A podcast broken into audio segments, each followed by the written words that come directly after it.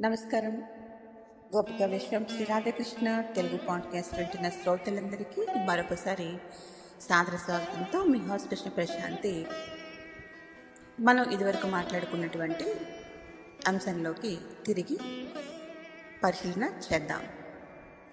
కృష్ణం వందే జగద్గురు అని మనం శ్రీకృష్ణుని ఎందుకు కొలుస్తున్నాము అని తెలుసుకునే విషయాలలో ఇవాళ అంశాన్ని పరిశీలిద్దాం. మరి భగవంతుణ్ణి మనం ఊరికినే ప్రార్థించటం లేదుగా? ఎన్నో కోరికలు మనసులో మనకి మెదులుతూ ఉంటాయి. అవునా కాదా? అయితే భగవంతుణ్ణి వరాలు కోరుకోవటం అనేది మనకి చాలా ప్రమాదంతో కూడినటువంటి పని. ఎందుకంటారు? ఆలోచించారా? మరి అడిగిన వాటిని ఇస్తానంటూ తథాస్తు అని తిరిగి కనిపించడు కదా మనకి? తనను రక్షించమని అడగటంలో ఎంతో వివేకం ఉంటుంది.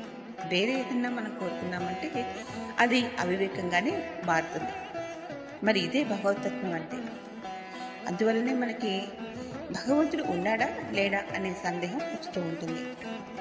శ్రీకృష్ణుని మాటల్లో కర్తవ్యం అంటే ఏంటో గమనిద్దాం. మరి ఏమంటున్నారో విందామా? నాకు కర్తవ్యం లేదు. ఏ జీవుడు ఏ కర్తవ్యం నాతో చేయిస్తున్నాడో దానిని నేను జాగ్రత్తగా చేస్తాను. మాయాజాలంలో చిక్కుకున్న జీవులే కర్తలవుతారు. నేను కేవలం కర్మను కర్మ ఫలమును అనే ఈ భగవతత్వాన్ని ఇలా విమర్శ చేసి ధ్యానం చేస్తేనే తెలుస్తుంది. తపస్సు చేసి నీ తత్వాన్ని నాకు తెలియజేయని మనం అడిగితే మోక్షము వేరే అవసరం లేదంటాడు భగవంతుడు. జ్ఞానఫలం కొరకు చేసే ఉపాసనలు కూడా మనకు మంత్రశాస్త్రంలో అనేకం ఉన్నాయి. దక్షిణామూర్తి ఉపాసన అందులో ఉత్తమోత్తమైనటువంటి ఉపాసన. ఆయన ఉపాస చేస్తే ముల్లోకాల్లో కోరిక అనేది లేకుండా చేస్తాడు. అలా ఆయన జ్ఞాన భిక్ష ఇస్తాడు మనకు. భగవంతుడు దేనికి కర్త కాడు? మరి కర్త ఎవరు? మనమే అంటే జీవుడు మాత్రమే. కనుక భోక్త కూడా జీవుడే అవుతాడు. విద్య అవిద్యలనే మిశ్రమ భూమికపై నుండి బుద్ధి మనకి పనిచేస్తూ ఉంటుంది. ఆ బుద్ధిని పరమేశ్వరునికి అర్పణం చేసి ఆ బుద్ధి ఎందు పరమేశ్వరుని ప్రవేశింపచేసి ఎన్నో జన్మలలో కర్మలు చేసిన ఈ జీవాత్మను రక్షించమని భగవత్పరము చేస్తే ఆ సంస్కారములను బాగు చేయగలడు.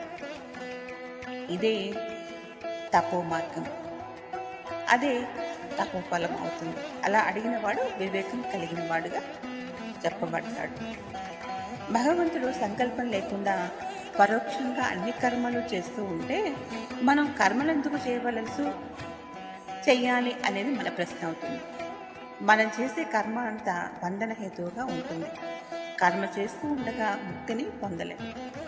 దేహం అందులో ఉన్నాం కాబట్టి కర్మ చేయకుండా మనం ఉండకుండా ఉండలేము కర్మను వదిలిపెట్టామనే అహంకారానికి లోనవుతామే కానీ కర్మను వదిలిపెట్టలేము అసత్యం అనే పాపం చేత మళ్ళీ బంధంలో చిక్కుకుంటాం. అలాంటప్పుడు కర్మ ఎట్టి దృష్టితో చేయాలి? ప్రేరణ అనేది తనది కాక ఎలాంటి సంస్కారములు ఎలాంటి కోరికల కారణంగా ఏ కర్మ చేయక అన్నిటినీ నిగ్రహించి కర్మ ఎందు మనం ఎలా ప్రవర్తించాలి? నిర్లిప్తతో నిర్మమత్వంతో నిరంకారంతో ఫలాపేక్ష లేకుండా అన్ని కర్మలు చేస్తూ ఉండాల్సిందే. ఉద్యోగంలో కీర్తి వచ్చినా అది మనది కాదు అనుకోవాలి. అపకీర్తి వచ్చిన దుఃఖం రాకూడదు మరి. కానీ సాధారణంగా మనము అంటే ప్రజలు ఇచ్చిన కీర్తిని అర్హత ఉన్నా లేకపోయినా మెడలో వేసుకుని తిరుగుతుంటాం. ఎవరైనా తాను మహాత్ములని అంటే కావచ్చని అనుకుంటాం. విద్యా విద్యలన్నీ పక్కన పెట్టేసి మనుషులను మనం మోసం చేస్తూ ఉంటాం. ఇవన్నీ మనకి మోసం చేసే విధంగా దారితీస్తూ ఉంటాయి. కర్మ నేను చేయటం లేదు. భౌతిక శరీర ధర్మం చేత నేను కర్మ చేస్తున్నట్లు ఇంకొకరికి కనపడుతుంది. అలాగే అనుకోవాలి. లేకపోతే కర్మబంధన హేతువే. ప్రకృతి తక్కిన జీవులు తనను ఎలా చూస్తే అలా రియాక్ట్ కావాల్సిందే. తప్ప తనదంటూ ఒక యాక్షన్ ఉండకూడదు. అట్టి భగవతత్వాన్ని మనలో మనం అవలంబించుకుంటూ ఉండాలి. భగవంతుణ్ణి ఆరాధించిన జపములు చేసిన స్తోత్రము చేసిన గుడి కట్టిన ఏదో ఫలం ఇస్తాడే తప్ప ఆయన తత్వము మనలోకి రాదు. నిర్మలత్వము నిరహంకారము నిర్లిప్తత నిస్సంగత్వము కర్తవ్యరాహిత్యము కర్తృత్వ భావన రాహిత్యము ఈ గుణములన్నీ కూడాను ఉపాసించి మనలో తెప్పించుకోవాలి కళ్యాణ గుణములంటే ఇవే కానీ ఆయన అందము మెరుపిట్లు కొలిపే తేజస్సు మనకు లాభకరములుగా ఎప్పుడు మారుతాయంటే ఆయన శక్తులను ఉపాసించనక్కర్లేదు. అంతటి వాడంటే భక్తితో భయంతో ఉండవచ్చు. ఆయన గుణములు మనలో ఆపాదించుకున్నప్పుడు మన ఆత్మలో సమానంగా భగవత్స్వరూపలమైపోతాం ఆ ఆత్మ భగత్పరం అయిపోతుంది. అట్టి సమయంలో జీవుడు చేసే కర్మలు అతనికి అంటావు. కర్మకు తాను కారకుడు కాడు. ఎవరు ఎలా వాడుకుంటే అలా ఉపయోగపడే భగవతత్వము అతని ఎందు కానీ నిరూపితమవుతూ ఉంటుంది. అట్టి జీవాత్మకు ప్రత్యేక గుణాలు ఏమీ లేకపోవటం వల్ల వేరే ఉండక పరమాత్మలో విలీనం చెందుతాడు. ఇంద్రుని తత్వం గొప్పదే అయినా అది భగవతత్వం కాదు. కనుక అది భగవంతునిలో విలీనం కాలేదు. అట్టి ఆత్మ ఉత్తమమైనది పూజింపతగినది. ఏ శరీరం అందుందో దాని జ్ఞానం ఉపాస్యం గౌరవనీయంగా ఉంటుంది. ఏ తత్వం ఎవరి దగ్గరైనా ఉంటే వారిని గురువుగా ఆశ్రయించాలి. క్షమించాలి. ఈ తత్వము ఎవరి దగ్గరైనా ఉంటే వారిని మనం గురువుగా ఆశ్రయించు ఉండాలి. భగవంతుడు నిరాకారుడు కనపడడు. వారి సహవాసం చేత సహజీవనము చేత మంచి కలుగుతుంది కనుకనే భగవంతుడు అర్జునునికి భగవంతునిగా కాక గురువుగా వచ్చాడు. తన ఎందు అచంచలమైన భక్తి విశ్వాసం ఉన్నది కాబట్టి అతనికి జ్ఞానబోధ చేసే కర్మను తీసుకున్నాడు. ఈ కర్తవ్యమును ఎప్పుడూ ఒకప్పుడు ఆయన ఒక వ్యక్తి కారణముగా చేస్తాడు. ఆ అపురూపమైన క్షణము లోకానికి ముక్తి హేతు అవుతుంది. అదే జ్ఞానం ఆయన ఉపదేశించిన విద్యను లోకమంతా ఉపాసించి తరించాలి. మరి అదే భగవద్గీత. గీతా బోధ అంతా విన్న తర్వాత తిరిగి జీవితాంతమందు ఉత్తర గీత బోధ కూడా వింటాం. ఉత్తర గీత సాధనా మార్గం గురించి చెబుతుందంటారు. చివరిగా అర్జునుడు కృష్ణుడితో నీవు చెప్పిందంతా విన్నాను కానీ సాధన ఎక్కువగా ఏమీ చేయలేకపోయాను. అందువల్ల నాకు ఏ అనుభవము కలగలేదు. నాకు మార్గదర్శనం చేయి అని అడిగాడు.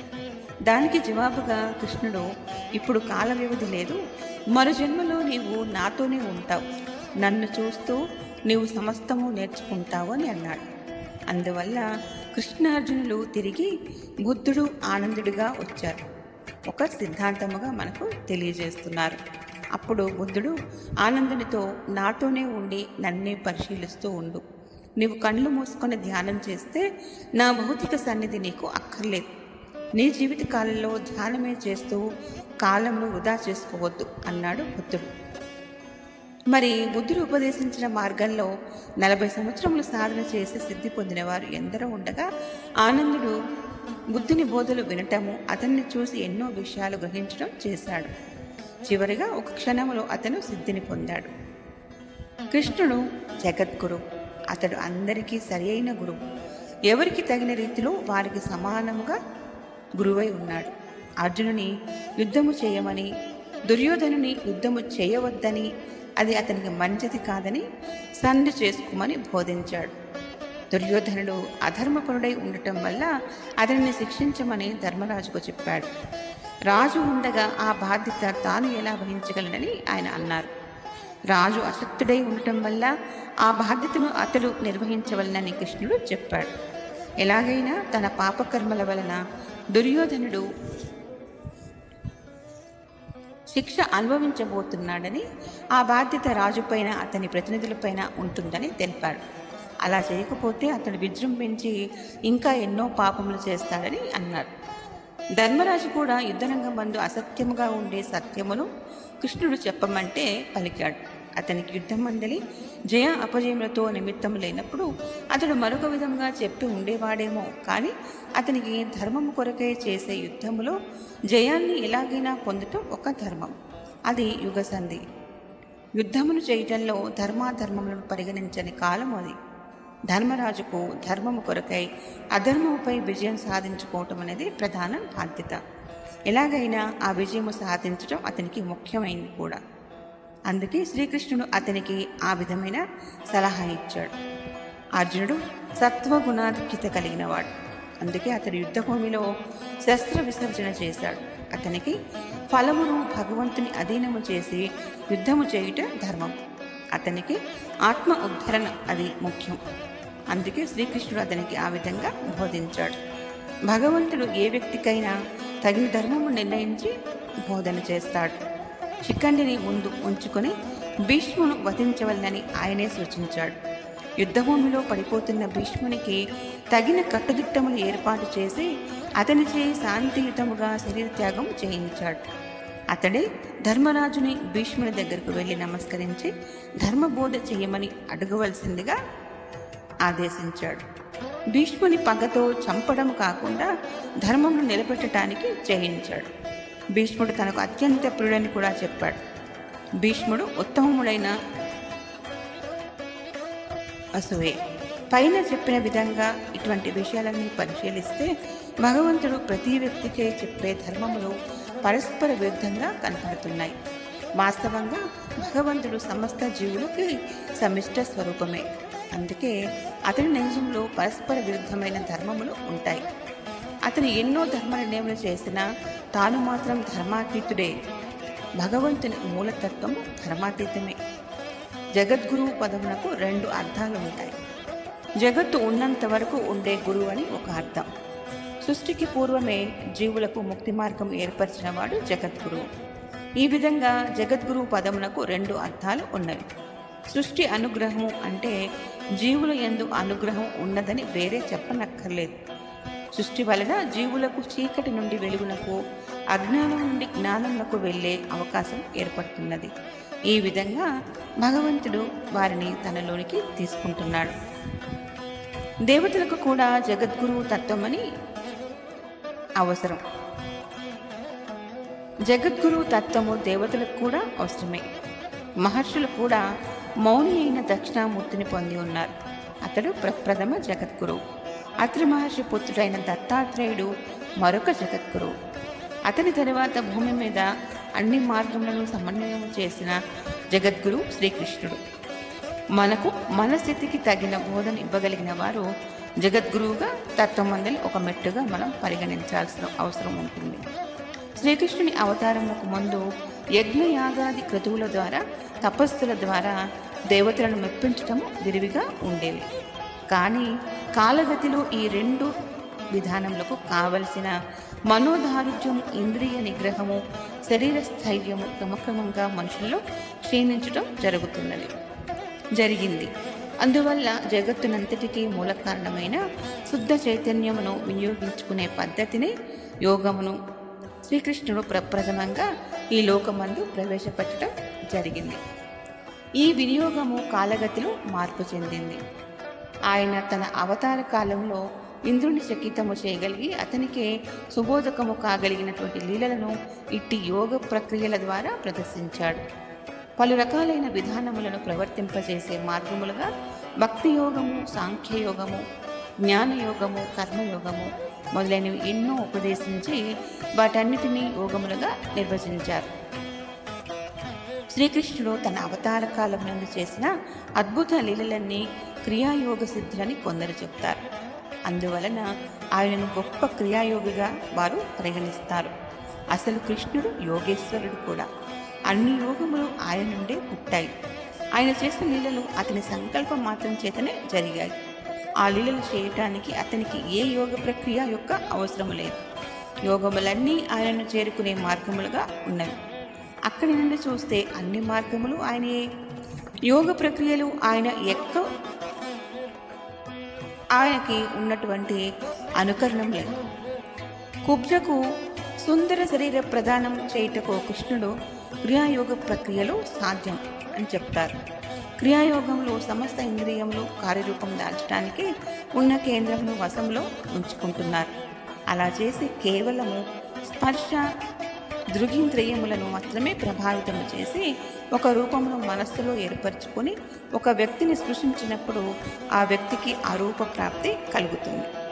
పద్మాసనము వేసుకొని పడుకుని చేసే క్రియాయోగములలో మూలాధారం నందున్న గణపతిని సహస్రారంలో వెయ్యి పడకల ఆదిశేషువుని భావించాలి. మూలాధారం నుండి సహస్రారం వరకు జీవుని ప్రయాణం. ఈ సహస్రారమనే సహస్రార కమలమని యోగులు అంటారు. పురుష సూక్తంలో సహస్రాక్ష సహస్ర పాత్ అంటే ఇదే.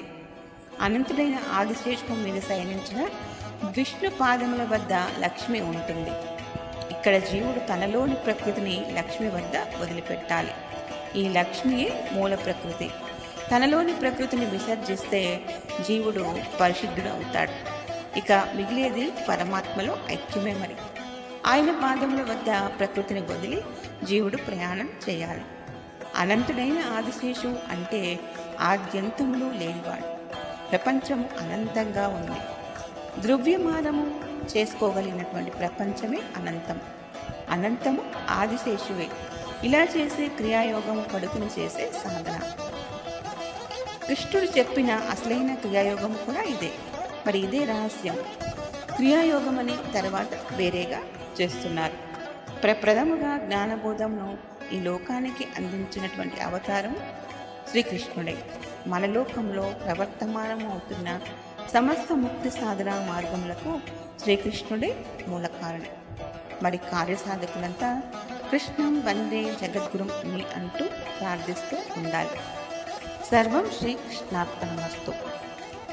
భగవంతుడైన కృష్ణుడి అనుగ్రహం ఉన్న మీ అందరిపైన ఉండాలని కోరుకుంటూ మీకు ఈ పాడ్కాస్ట్ ఎపిసోడ్ నచ్చినట్లయితే వింటూ వినిపిస్తూ ఉండడమే కాకుండా ప్రత్యేకంగా మీరు ఈ పాడ్కాస్ట్ని ఫాలో చేస్తూ మీ యొక్క రేటింగ్ని రివ్యూని అందించమని నా మనవి. మళ్ళీ కలుద్దాం. నమస్కారం. సెలవు.